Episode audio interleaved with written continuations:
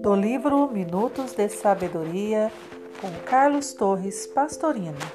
Mensagem 66. Não interrompa a manifestação de carinho a uma pessoa querida só porque os outros o julgam errado. Consulte sua consciência e não dê ouvidos às vozes da inveja e do ciúme. O carinho é o óleo que lubrifica as engrenagens da vida que já é dura por si mesma.